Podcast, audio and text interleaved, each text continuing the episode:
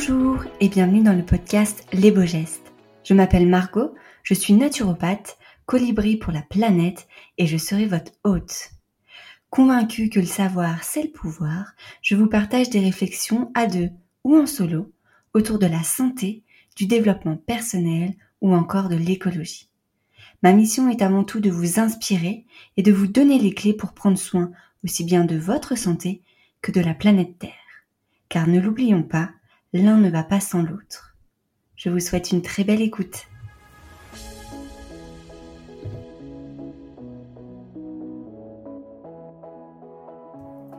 Aujourd'hui, j'ai l'immense plaisir d'accueillir Jeanne, fondatrice du podcast Basilic, qui parle d'écologie et qui met en avant les initiatives positives de ce monde. Avec Jeanne, nous allons parler de son métier de podcasteuse, d'écologie individuelle et collective, et de ce lien à l'autre qui nous manque parfois. J'espère de tout cœur que cet épisode vous plaira autant qu'à moi, et sans plus tarder, je vous laisse rejoindre ma conversation avec Jeanne. Bonjour Jeanne et bienvenue dans le podcast Les Beaux Gestes. Merci beaucoup d'avoir accepté mon invitation, je suis ravie de te retrouver avec moi aujourd'hui. Merci beaucoup Margot, c'est moi qui suis ravie d'être là. Alors ensemble, on va déjà parlé d'écologie principalement, mais avant ça, pourrais-tu te présenter en quelques mots pour les gens qui ne te connaissent pas? Bien sûr. Alors, je m'appelle Jeanne Kless, j'ai 32, euh, bientôt 33 ans. Euh, je suis euh, la maman d'un petit garçon qui a 3 ans et demi et j'habite à Annecy depuis, depuis 2 ans, 2 ans et demi. Et avant cela, je vivais à Hong Kong. Et encore avant, je vivais à Paris et euh, j'ai créé en 2017 un podcast qui s'appelle euh, Basilic, qui euh, est devenu au fil des années mon activité professionnelle. Mais auparavant, avant de lancer ce podcast, j'étais juriste en droit de l'environnement. Ok, super. Et du coup, à l'heure actuelle, concrètement, à quoi consiste ton métier de podcasteuse? Ouais. Alors aujourd'hui, le métier de podcasteuse, il est euh, assez varié. Euh, je pense que tu peux interviewer 15 podcasteuses ou podcasteurs et leur réponse sera différente. Moi, j'ai donc créé Basilic en 2017. C'est, euh, on y reviendra, j'imagine, un podcast consacré à l'écologie et aux initiatives positives. Et en quand est-ce que c'était? C'était en 2020, je pense. Ouais, septembre 2020. Donc ça faisait six mois qu'on était rentré en France, il y avait eu le confinement, tout ça, tout ça. Euh, j'ai décidé de me lancer à plein temps euh, dans ce monde du podcast, sans avoir l'ambition de vivre uniquement de la monétisation de mon podcast. Déjà parce qu'à l'époque, euh, je le monétisais, mais assez peu, c'était très peu courant de monétiser un podcast. C'est un secteur qui a beaucoup, beaucoup évolué en, en cinq ans, cinq ans et demi et aussi parce que je voulais garder cette liberté de ton que j'ai sur mon podcast. Je voulais ne pas être trop stressée par les audiences, par les chiffres, et je savais que en intégrant une régie publicitaire ou en travaillant avec des marques, j'aurais des exigences d'audience et j'aurais envie bah, d'avoir toujours plus d'audience pour gagner toujours plus d'argent.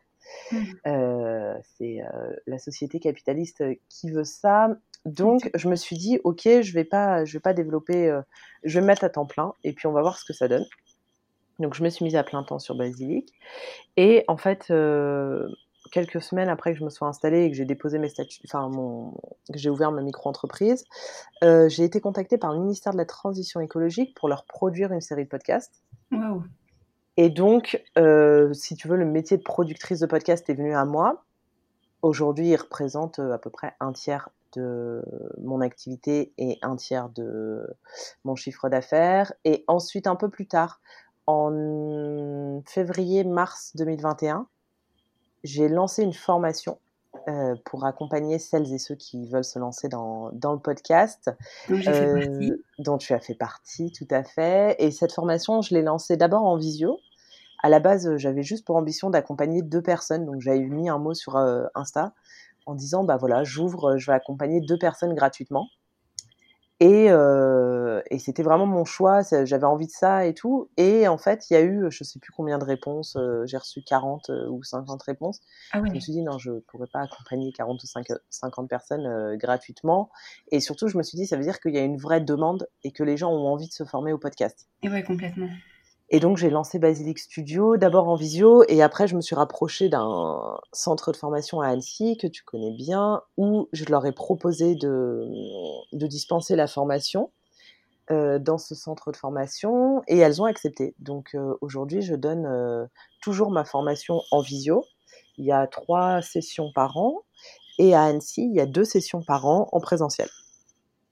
Ok, pour former pour former des indépendants, des passionnés euh, à la production de podcasts et à la réalisation d'un podcast.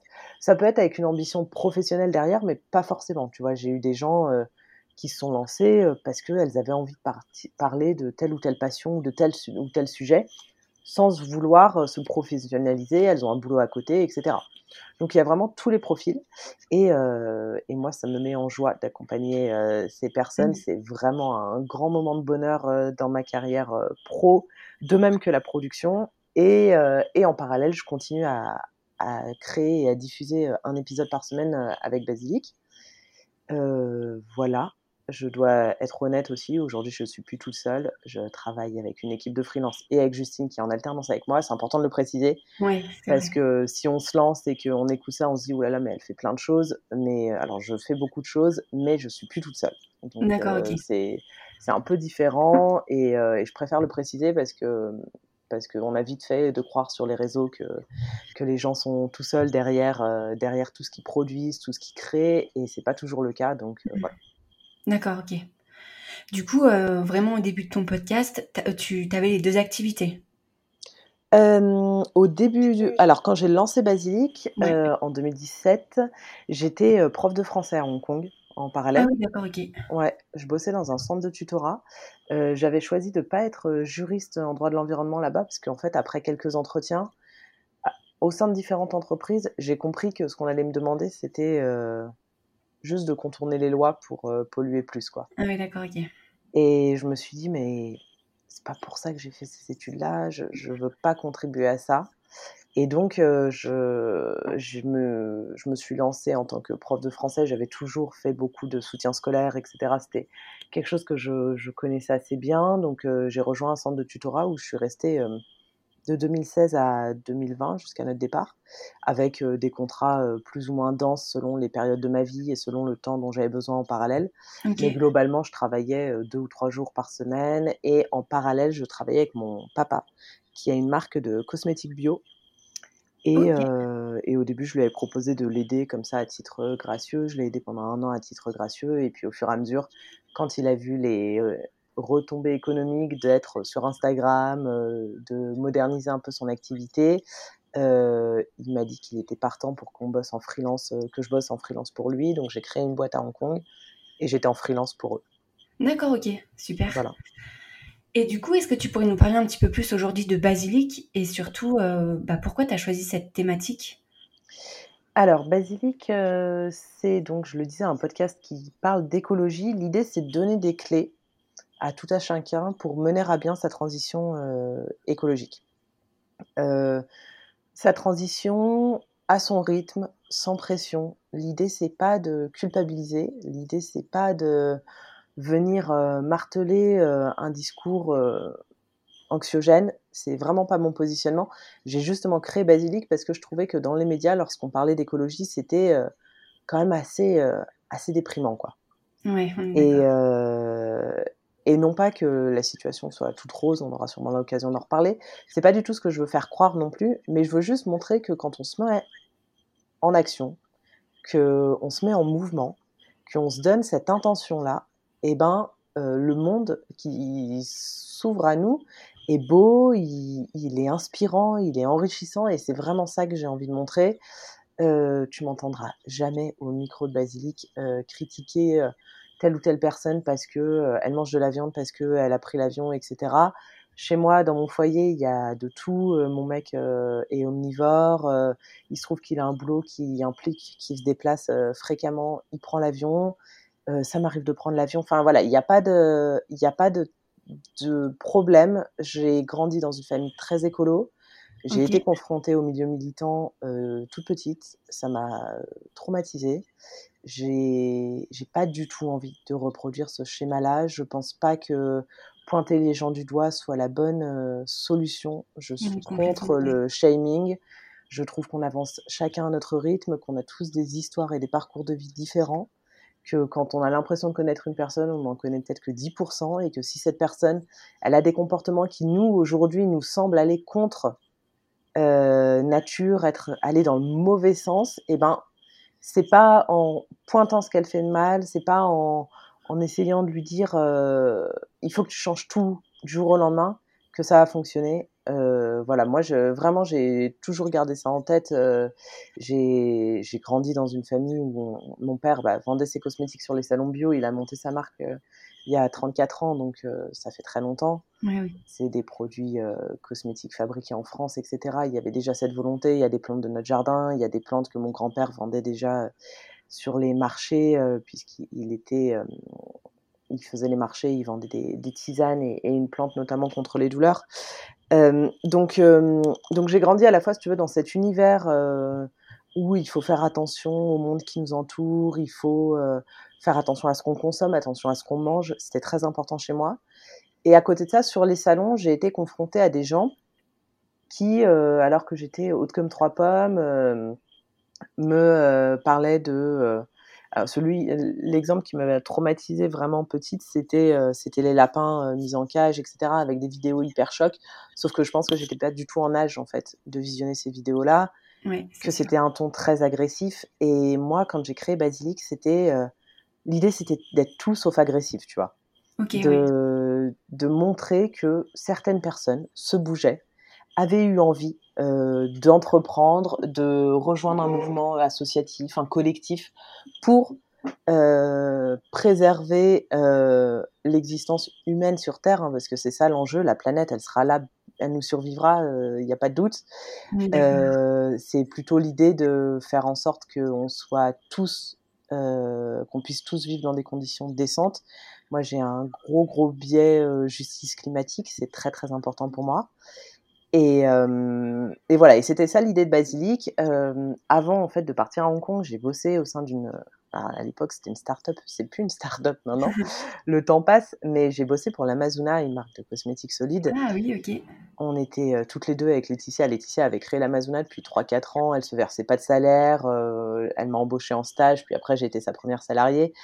Euh, et, et, voilà, et donc j'avais eu l'occasion de rencontrer par l'Amazona des personnes qui avaient envie de promouvoir un mode de vie un peu différent, qui avaient envie de questionner euh, les choix qu'on fait avec notre argent, avec notre alimentation, etc. Mais j'aurais jamais imaginé que je traiterais autant de sujets.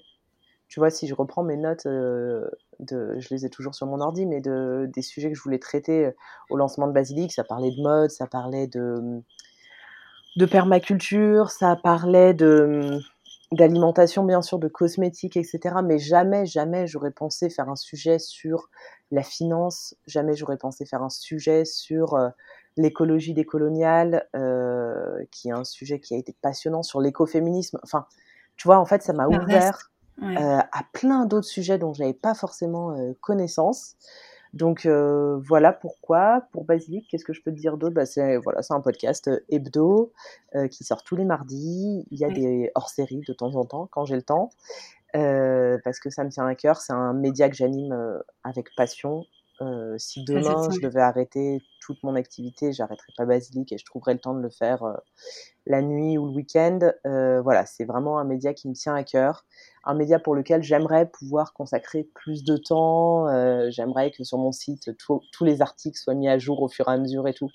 Dans les faits, euh, bah, il faut quand même bien manger à la fin du mois et j'ai une activité pro et une entreprise à faire tourner, donc euh, c'est un peu différent. Mais, mais voilà, c'est vraiment un, un podcast, c'est mon bébé, quoi. Oui, ça se sent, oui. Et du coup, tu as rencontré énormément de personnes. Euh, est-ce qu'aujourd'hui, tu pourrais nous dresser, entre guillemets, euh, la situation actuelle euh, écologique dans laquelle on est? Ouais. Alors oui, j'ai rencontré énormément de personnes.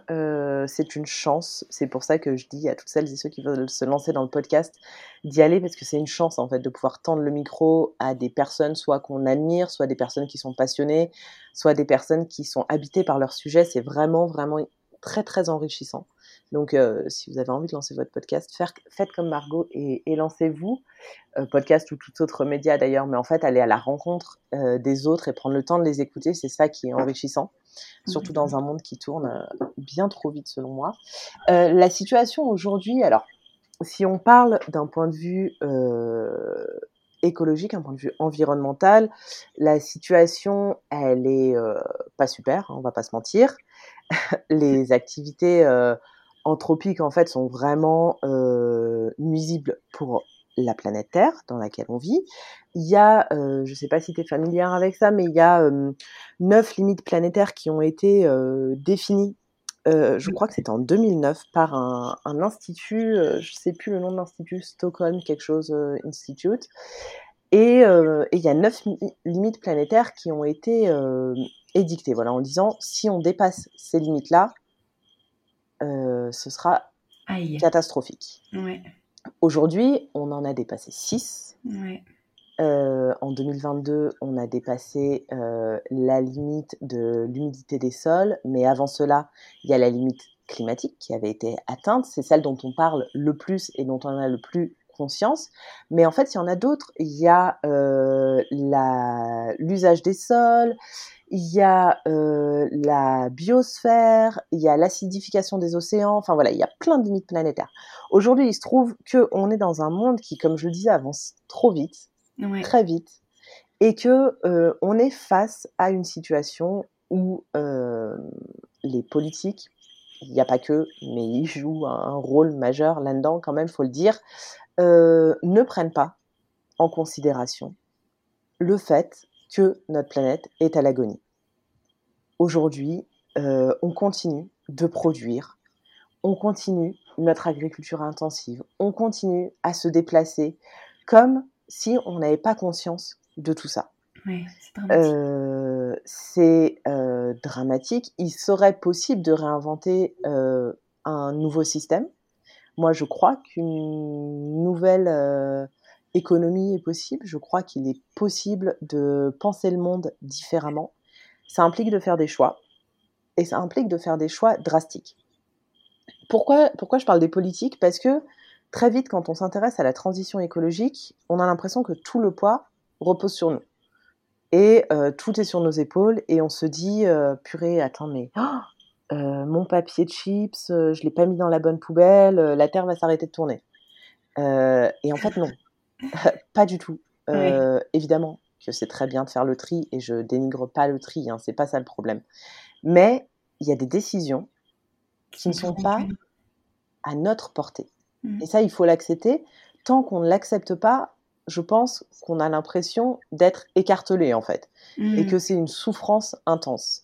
Il faut l'accepter. Il faut accepter de se dire que en prenant d'autres décisions, on pourrait avoir un véritable Je prends un exemple. J'ai enregistré un, épisode l'année dernière avec une jeune femme qui s'appelle Salma, qui est passionnante, qui euh, travaille pour un organisme qui fait des recherches d'économie et qui analyse les modèles économiques euh, et leur corrélation en fait avec euh, l'empreinte carbone, avec la pollution que cela génère, etc.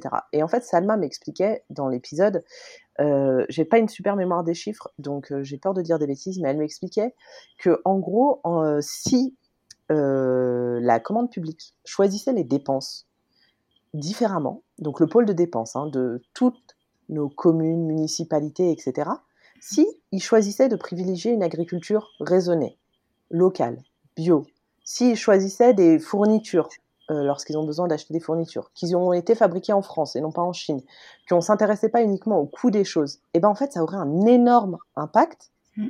sur euh, l'empreinte environnementale de notre pays.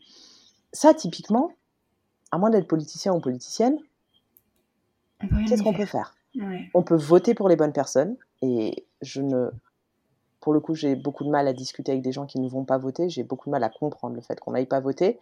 Euh, c'est sûrement un manque de tolérance de ma part. Il faut que je travaille là-dessus. Mais pour moi, c'est très difficile parce que je me dis que c'est le seul outil qu'on a entre les mains Mm. pour essayer de changer. On a évidemment notre argent qui, en choisissant d'acheter tel ou tel produit, euh, a un impact, bien évidemment, on va pas se mentir. Sauf que aujourd'hui, euh, moi j'ai conscience d'être dans une situation où je suis euh, relativement privilégiée. Euh, j'ai du temps pour penser à ça. J'ai qu'un seul enfant, c'est pas tellement un souci. Euh, si j'avais une famille nombreuse, euh, que mon compagnon et moi travaillions euh, 40 ou 50 heures par semaine avec des revenus assez faibles, j'aurais peut-être pas la présence d'esprit et le temps en fait de me dire ah non attends ces courses là je vais les faire à tel endroit parce que non non non complètement. et, et en fait c'est normal. Enfin moi je là encore en fait c'est c'est pour ça que je je trouve le discours euh, de, de nos politiciens et politiciennes très très moqueur finalement parce que quand on te fait culpabiliser d'avoir pris un bain ou d'avoir envoyé un mail avec une pièce jointe euh, c'est pas éclairer le problème au bon endroit. Mm, et selon moi, c'est pas la bonne stratégie non plus. On a besoin de choses plus, plus structurelles en fait. Si on agit tous dans notre coin, moi je suis à fond pour euh, l'action individuelle. Je pense que c'est super important et surtout de se rapprocher de personnes qui partagent les mêmes valeurs. C'est super important. Pour autant, euh, s'il n'y a pas des mesures qui sont prises, si on continue de galérer à se déplacer quand on veut partir d'Annecy parce qu'on a seulement trois trains directs qui vont dans trois endroits de France et qu'il faut toujours passer par Paris, que tu peux toujours pas aller à Bordeaux en train ou aller dans l'Ouest où moi vis ma belle famille euh, à Nantes par exemple, il faut pas s'étonner que derrière les gens ils aient besoin ou envie de prendre l'avion. mm, Ce n'est pas de leur faute. Alors oui, on peut toujours faire d'autres choix. Ça, je suis complètement d'accord. C'est ce que moi je fais à titre perso. Sauf que à titre perso, ça me prend 8 heures pour aller dans ma belle ça. famille ou 9 heures. J'ai cette chance inouïe de pouvoir dire bah ok, je pars jeudi et puis ce travail que j'ai pas fait là, je le répercute sur le week-end. C'est pas le cas de tout le monde.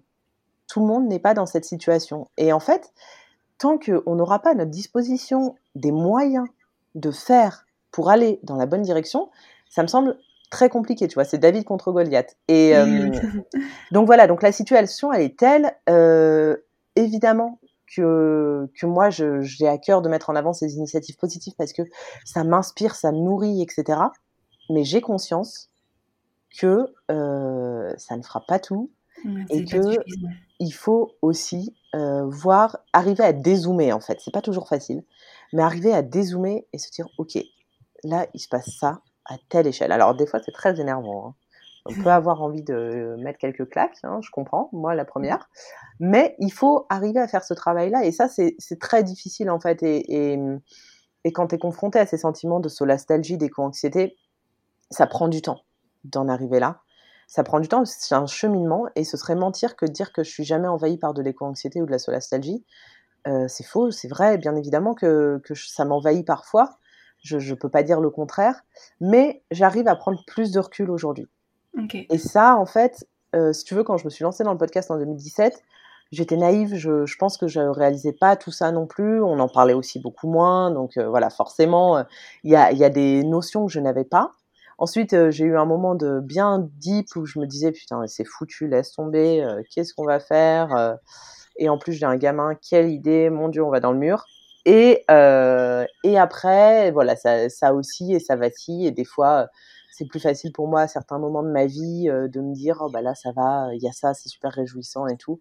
Et il y a des moments où j'ai l'impression de voir euh, les choses tout en noir. Néanmoins, au fil du temps, j'ai quand même quelques remèdes pour ça.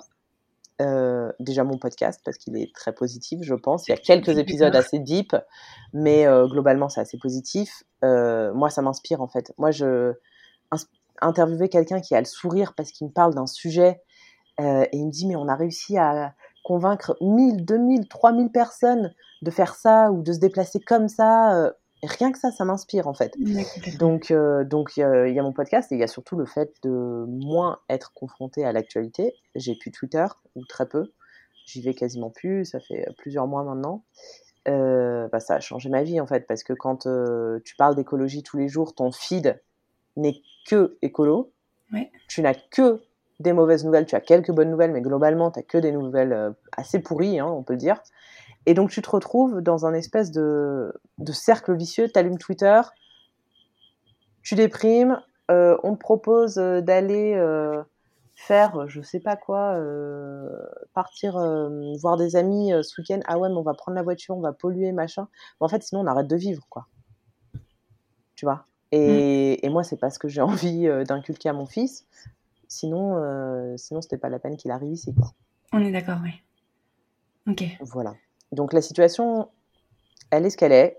Euh, pour autant, évidemment que c'est perceptible. Je veux dire, le réchauffement climatique, il faudrait être fou pour ne pas l'avoir ressenti cette année. Enfin, ou l'année dernière, on a vécu des canicules atroce. Euh, on a fêté Noël, il faisait 15 degrés. Je suis passée à Genève le 2 janvier, il faisait 16,5 degrés. Euh, on est d'accord, ça déraille. Mm. Ça déraille. Je suis complètement consciente de tout ça. Pour autant, il est important pour soi, déjà, de se raccrocher aussi à euh, des choses qui nous mettent en joie, des choses qui nous font du bien. Et il ne faut pas les négliger parce que parce que le, burn-out militant ou écolo, il est réel, hein, c'est pas, pas un leurre. Complètement. Et il faut se préserver aussi, en fait. On a besoin, euh, pour, pour mener ces actions, on a besoin de, personnes qui sont euh, assez enthousiastes pour euh, faire comprendre aux autres que le monde de demain, il sera chouette. Et que le monde de demain, peut-être qu'il y aura un quota carbone, peut-être qu'il y aura un quota pour les déplacements en avion. Eh bien, tant pis, c'est comme ça, c'est pas grave. Il y aura plein d'autres choses à réinventer. Évidemment que euh, ça paraît compliqué aujourd'hui de se priver de l'avion. Moi, la première, mon fils est né à l'autre bout du monde. Évidemment que quand il sera plus grand, j'aurai envie de lui montrer là où il est né. Ça me paraît logique. Je pense mmh. que c'est très important, que ça te complète. Il se trouve aussi que j'ai des très bons amis qui vivent toujours à l'autre bout de la planète, hein, donc euh, voilà. Mais s'il y a un quota carbone, si on te dit, bah ok, tu peux prendre l'avion une fois tous les quatre ans, et eh ben je le ferai. Il n'y a pas de problème, et puis on fera autrement on fera différemment. On est parti en vacances euh, tous les trois euh, en Italie en train de nuit, c'était un régal. Voilà, il y a plein d'autres choses à faire. Mais on a besoin d'une impulsion, d'une impulsion qui nous, qui nous montre que ce chemin-là, non seulement il est souhaitable, il est désirable, mais surtout qu'il n'y a pas le choix. Oui, c'est ça. Et ça, ça implique de prendre des décisions qui, je pense, quand tu es politicienne ou politicien, sont désagréables parce que tu contrains les gens, parce que tu sais que... Euh, et alors, tu contrains les gens, et euh, moi j'irai plus loin, hein. je dirais qu'il faudrait euh, contraindre les personnes les plus riches. Hein. parce qu'on sait que leur empreinte carbone est bien plus grande et bien plus importante que les personnes les plus pauvres et les plus les revenus les plus les foyers les plus modestes de France. Donc selon moi, ce serait déjà ça, ce serait déjà de dire à ces personnes et à ces, classes aisées euh, et moyennes de, de, dire bah voilà vous vous aurez le droit de consommer ça ça ça. Euh, peut-être qu'il faut repenser par exemple le fait de je sais pas il y a plein de choses à faire. Posséder des résidences secondaires qui sont habitées 15 jours par an bah, peut-être que c'est pas cohérent. Peut-être que tu peux continuer à posséder ta maison seconde ta résidence secondaire mais qu'on va te dire bah il faut que deux mois dans l'année euh, tu l'ouvres euh, à des associations, à des enfants euh, qui viennent avec leur école, etc. Peut-être que c'est ça, peut-être que c'est retisser du lien à l'échelle locale, mmh. inculquer aussi d'autres métiers, des nouveaux métiers dans les écoles. Aujourd'hui et encore la semaine dernière, je reçois un mail de l'école de mon fils. Alors, il est en maternelle, mais ça appartient à un groupe scolaire. Le groupe scolaire demande des interventions de parents, la liste des métiers. Mais les mecs sont restés bloqués dans les années 90. Ah oui. C'était, il euh, n'y a, y a, aucune euh, nouveauté. En fait, moi, j'aimerais que euh, on te dise, bah, tu vas aller rencontrer, on va te présenter bien évidemment des ingénieurs, on en aura toujours besoin. Là n'est pas le sujet. des banquiers, des financiers, pourquoi pas. Mais on va aussi te faire rencontrer un maître composteur. On va te faire rencontrer euh, quelqu'un qui, euh, je sais pas, euh, travaille euh, en montagne, dans les alpages. On va te faire rencontrer tel petit producteur à Annecy qui a créé ce qui sème et qui fait de l'agriculture en plein centre d'Annecy. On va te faire rencontrer ces nouveaux métiers en fait. Et ça, aujourd'hui, dans ce centre scolaire et dans toutes les autres écoles, parce qu'il faut pas se leurrer, hein, ce n'est pas le cas. Et donc moi, je pense que c'est là la responsabilité des parents d'envoyer un email en disant merci, on accuse bonne réception de cette liste de métiers que vous voulez présenter aux enfants. Quid des métiers de demain? Tu vois? Et c'est là le rôle, et c'est là que toi, mmh. à ton échelle, tu es à ta place et t'agis. Il change pas, qu'est-ce que tu peux y faire? Tu vas pas aller faire la révolution devant l'école parce qu'ils ont présenté des anciens métiers. Par contre, tu sais que tu as semé une petite graine en envoyant cet email-là, et que si les autres parents font la même chose, et que si ton conjoint ou ta conjointe le fait aussi, et eh ben ça fait 2, 3, 4, 5, 10, 15 emails, et eh ben je suis sûre que l'année prochaine, quand on recevra la liste des métiers, ça aura évolué. Ils le proposeront. Et c'est selon mmh, moi, c'est ça l'attitude à, adopter. Alors après, il faut aussi des, militants plus radicaux, euh, vraiment. Je pense que c'est nécessaire. Mais, euh, mais quand on ne se sent pas d'être euh, militant ou militante euh, radicale, eh ben, il faut savoir comment on peut agir à son échelle et ce qui est OK pour nous dans notre situation, avec notre vulnérabilité, nos fragilités, notre situation familiale. Enfin, il y a plein de choses qui rentrent en jeu et il n'y a pas, c'est pas que l'écologie d'un côté qui serait plus importante que tout et le reste. C'est un tout, en fait. On, on est complexe. L'humain, mmh. l'humain est complexe. Exactement. C'est faire sa part du colibri un petit peu. Ouais. Du coup, toi, tu es quand même euh, très optimiste pour euh, un trait. Tu es optimiste pour l'avenir euh, Optimiste, c'est un bien grand mot. Non, je suis pas optimiste.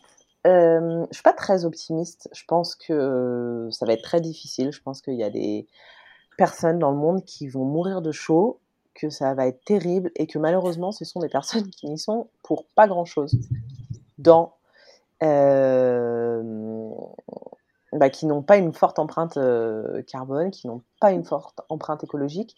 Donc ça, je trouve ça profondément injuste. Donc non, je, ne suis pas hyper optimiste pour ça.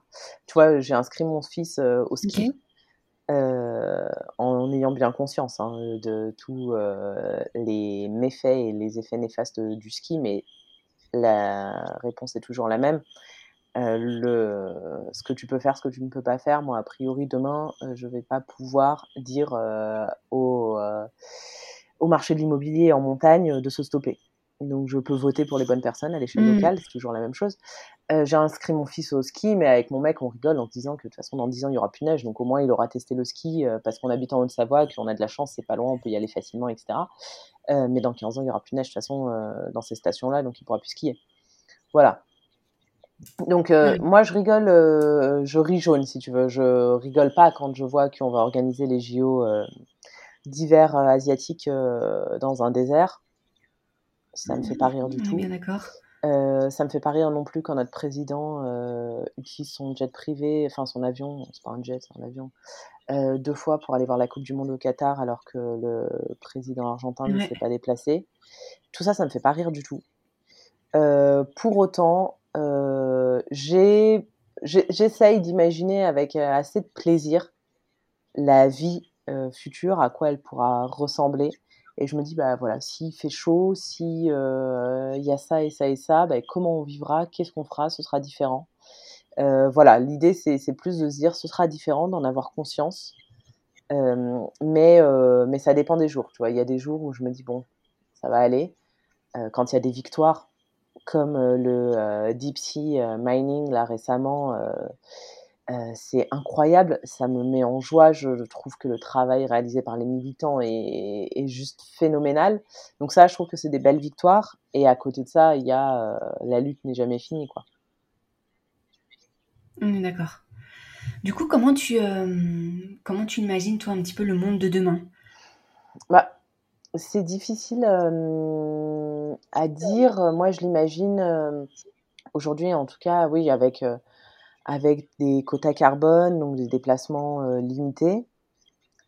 Mmh. Pas interdit, je pense pas. Par contre, limité. voilà, peut-être qu'on aura chacun droit à X voyages en avion. Je l'imagine avec un réseau ferroviaire hyper dense qui nous permette de nous balader en fait partout en France et en Europe, euh, et pourquoi pas même jusqu'en Asie. Hein, il y a bien le transsibérien qui existe, mais euh, on, voilà que vraiment ça se, ça se densifie euh, en France surtout parce que c'est compliqué hein, de se déplacer en France. on va pas se mentir, hein, c'est facile quand on est parisien ou parisienne, sinon ça reste quand même très compliqué tout passe par Paris, euh, mmh, c'est très très onéreux, donc ça je pense pareil que ce ne sera pas possible sur le long terme. Je pense qu'on a besoin d'un réseau ferroviaire qui soit plus accessible. D'un point de vue financier, parce que là aujourd'hui, c'est un transport de riches. Hein, enfin, il y a plein de gens qui peuvent pas se déplacer. Il faut quand même en avoir conscience. Qu'est-ce que j'imagine d'autre J'aimerais des cours d'école plus arborés. J'aimerais que quand on quand on fait des travaux au sein d'une école, qu'on y plante des arbres, qu'on y mette des carrés de potager, que euh, nos gamins mettent les mains dans la terre, j'en rêve, que ce soit en ville ou à la campagne, peu importe. Moi, je suis profondément citadine. Euh, je n'irai pas vivre euh, à la campagne. Je préfère préciser parce que tout de suite on a l'image de l'écolo qui va aller vivre en plein milieu de la pampa. alors ça me dérange pas du tout, mais c'est pas fait pour moi, je le sais.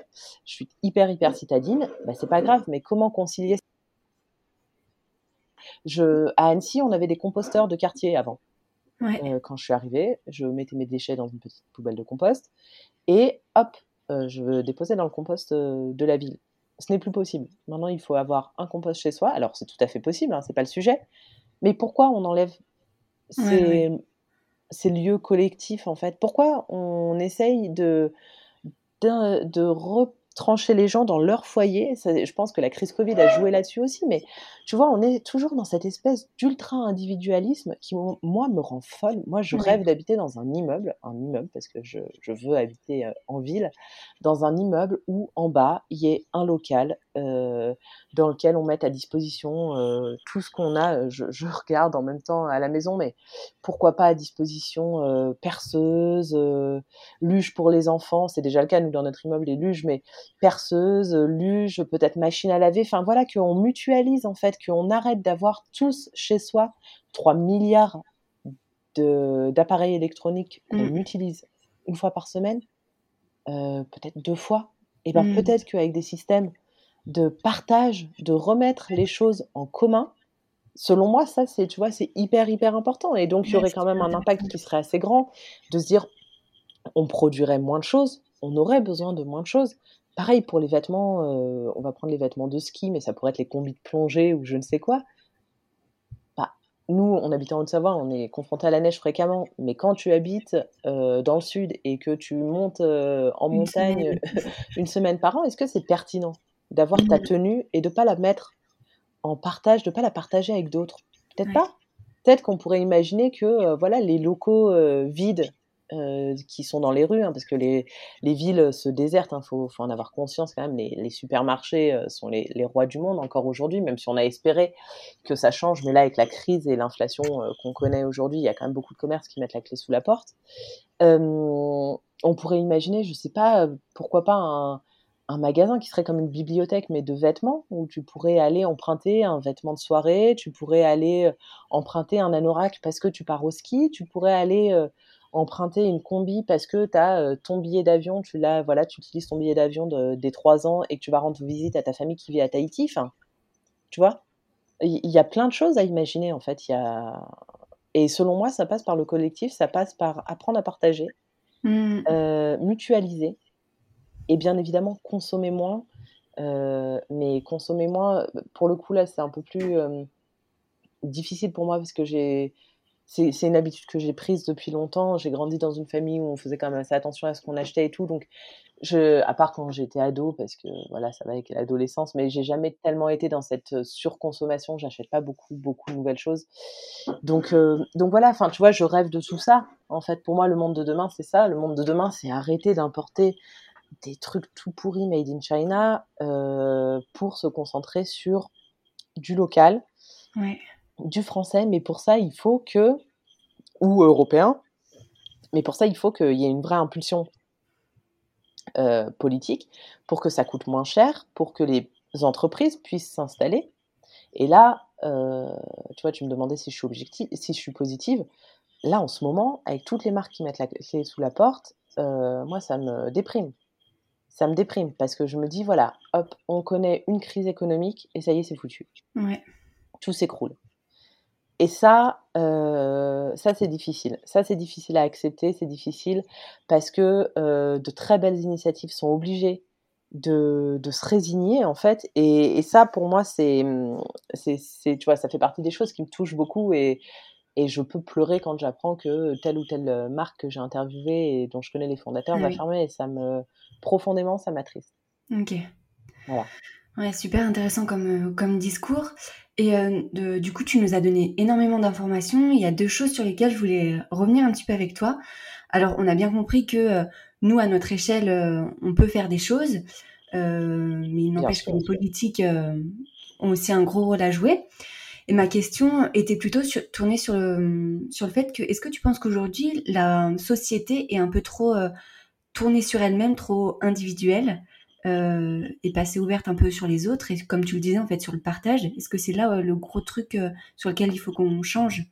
Ouais, je suis persuadée de ça. Je pense que c'est très difficile d'aller vers l'autre parce que déjà parce qu'il y a quand même une ambiance un peu de la crainte des autres. Mmh. Avec Covid, ça a été exacerbé. Ouais, c'est ce que j'allais dire.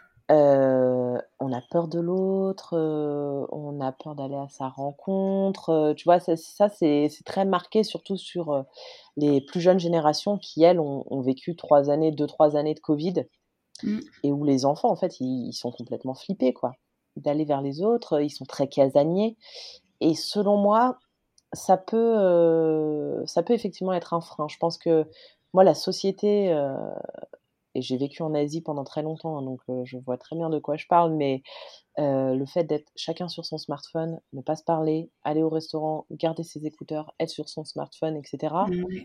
Moi, c'est des choses que, que j'aimerais ne, plus voir, ne pas voir. Tu vois, hier, il y a quelqu'un qui a traversé devant moi sans lever les yeux de son smartphone.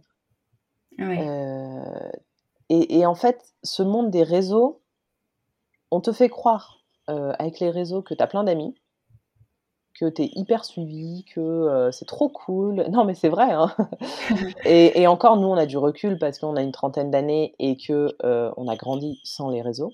Complètement. Mais on te fait croire que voilà, tu as 50 likes, c'est la panacée, c'est génial. Sauf que dans les faits, derrière, tu même pas une personne à appeler. Mmh, mmh, d'accord. Et ce lien-là, il est, selon moi, primordial. Euh, j'ai euh, j'ai la chance d'avoir de, très bonnes amies depuis longtemps et de très bons amis, mais c'est aussi parce que j'ai travaillé ces relations-là.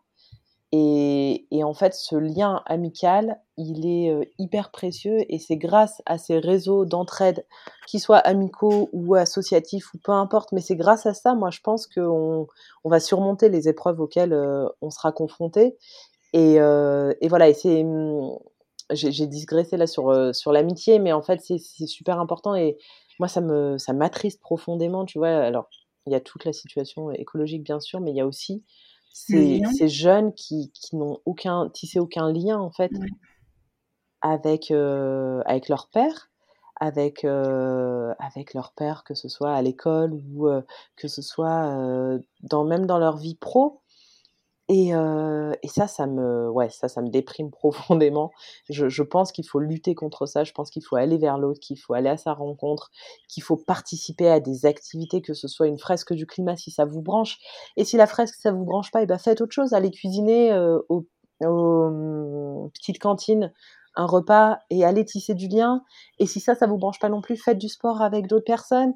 Et si ça, ça vous branche pas, trouvez ce qui vous plaît, ce qui vous anime. Peut-être que c'est juste aller boire des cafés avec des gens. Et ben c'est pas grave, allez boire des cafés.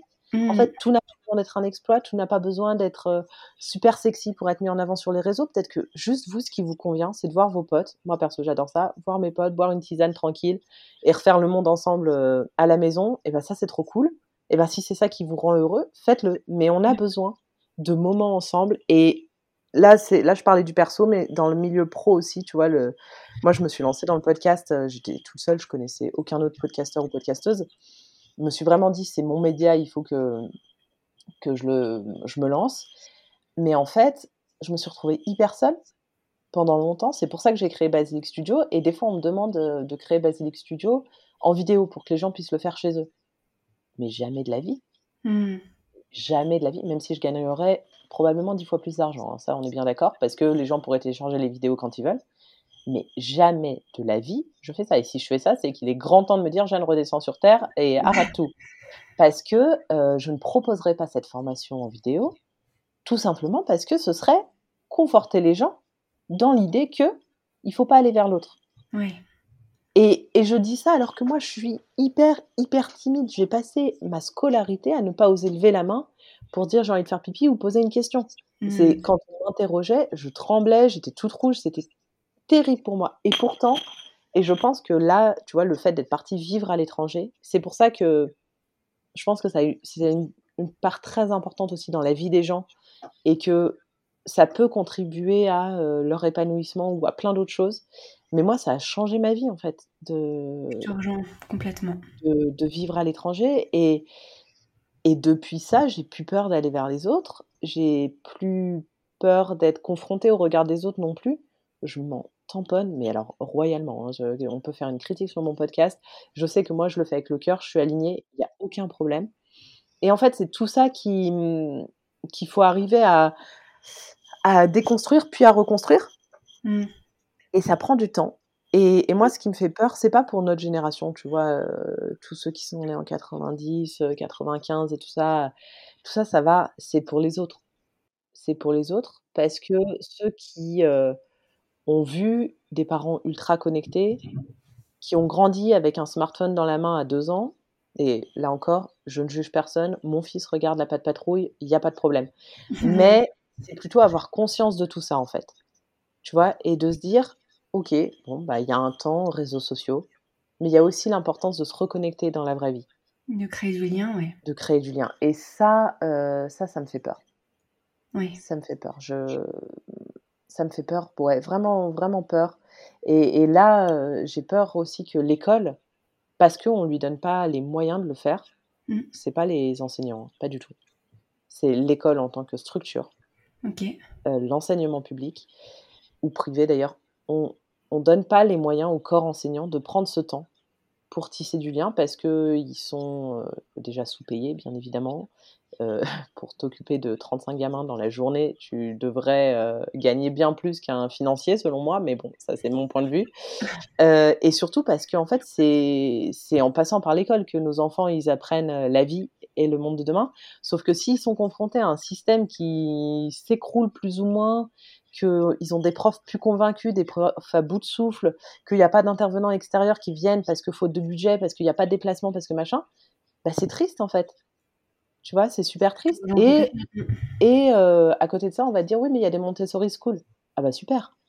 Super, des Montessori School qui coûtent 650 euros par mois. Qui sont pas accessibles à tout le monde. Et euh, C'est génial. Donc tu mets ton enfant là-dedans, et donc après, ton enfant, il vit dans un monde, euh, c'est quoi, avec les ultra riches de ce monde, et, c'est quoi Il se mélange à personne d'autre? Enfin, c'est ça, ouais. Quel est l'intérêt?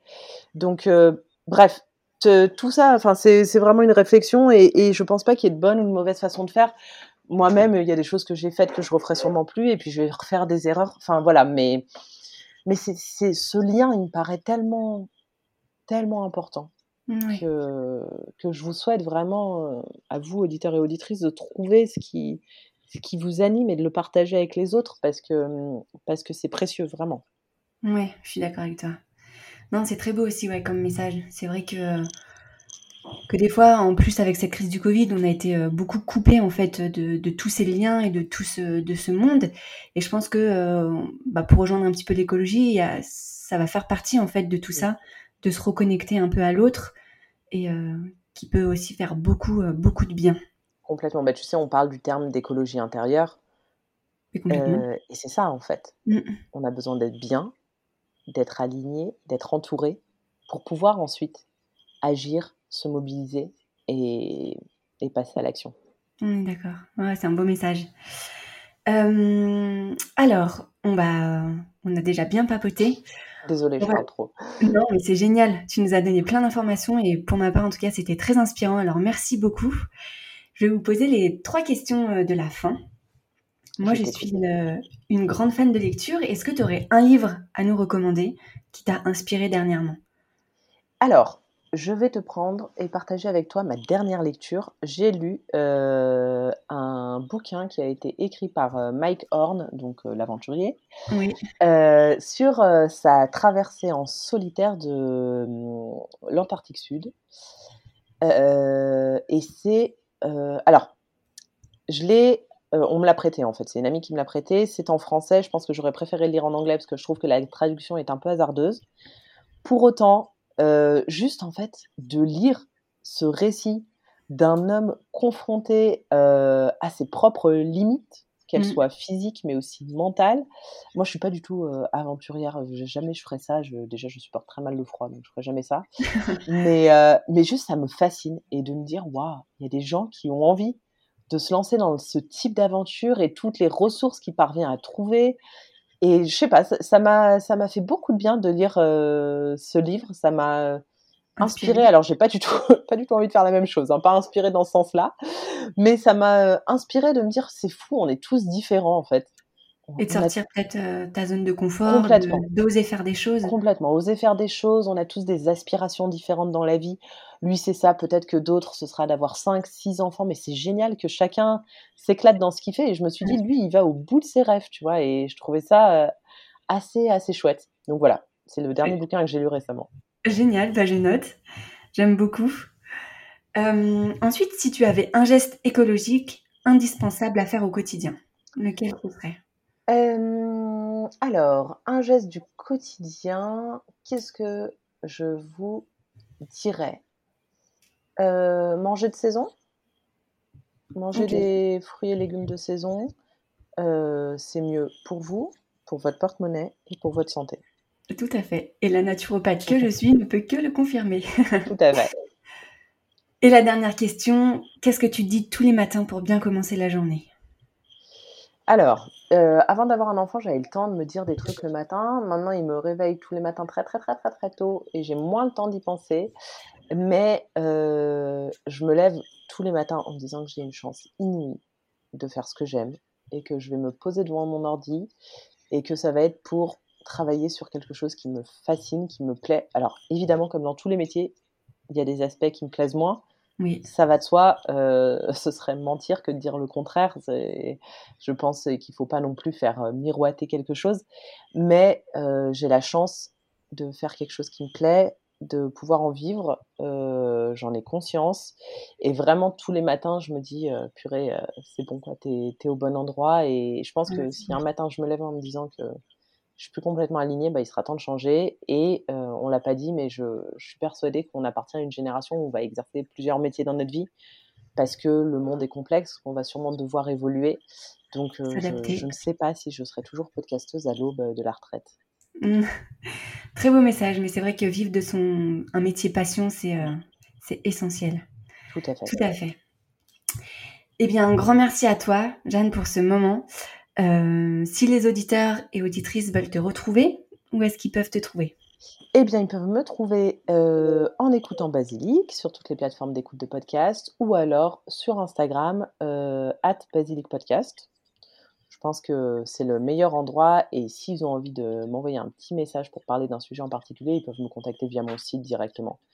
Il n'y a aucun problème s'ils ont envie d'échanger. De, c'est plus facile que les MP sur Insta, donc avec grand mmh. plaisir. Super. Et eh ben encore une fois, merci beaucoup. C'était une conversation très très inspirante pour moi et j'espère que pour euh, les auditeurs aussi. Donc merci beaucoup et à très bientôt. Merci beaucoup Margot, ça m'a fait grand grand plaisir de participer à cet épisode. Merci. Merci beaucoup. Merci à vous d'avoir écouté cet épisode jusqu'au bout.